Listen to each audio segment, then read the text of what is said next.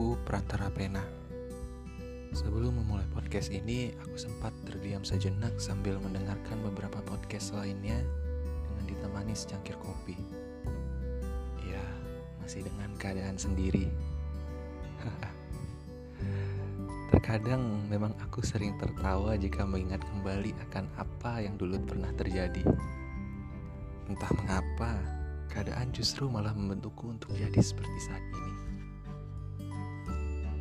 Karena tidak ada yang lainnya, atau bukan pula karena hati tidak mau untuk buka kembali.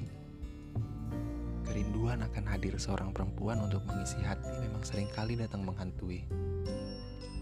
Namun, semakin aku larut di dalam suasana seperti itu, justru semakin jadi lebih aku menikmati kesendirian di dalam hidupku.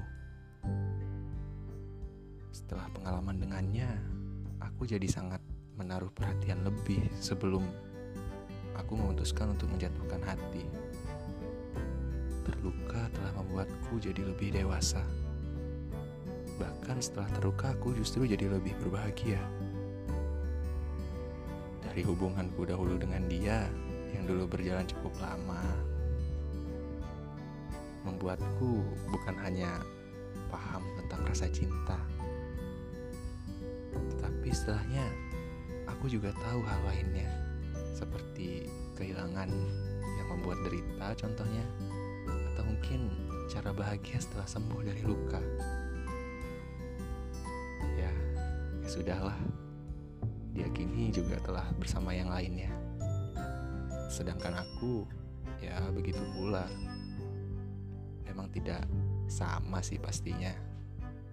Karena dia sudah memiliki buah hati. Sementara aku masih terus bertualang menjalani berbagai dunia yang berbeda.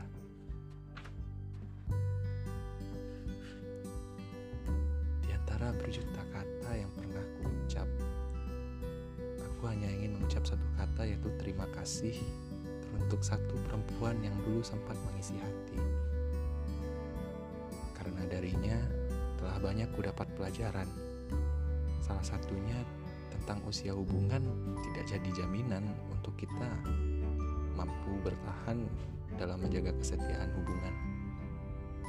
Ya, begitulah podcastku malam ini.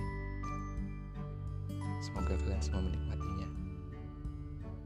Dan jangan terlalu berharap lebih jika kalian sedang menjalani hubungan yang bisa dibilang usia tahunan karena memang nggak ada nggak pernah ada jaminan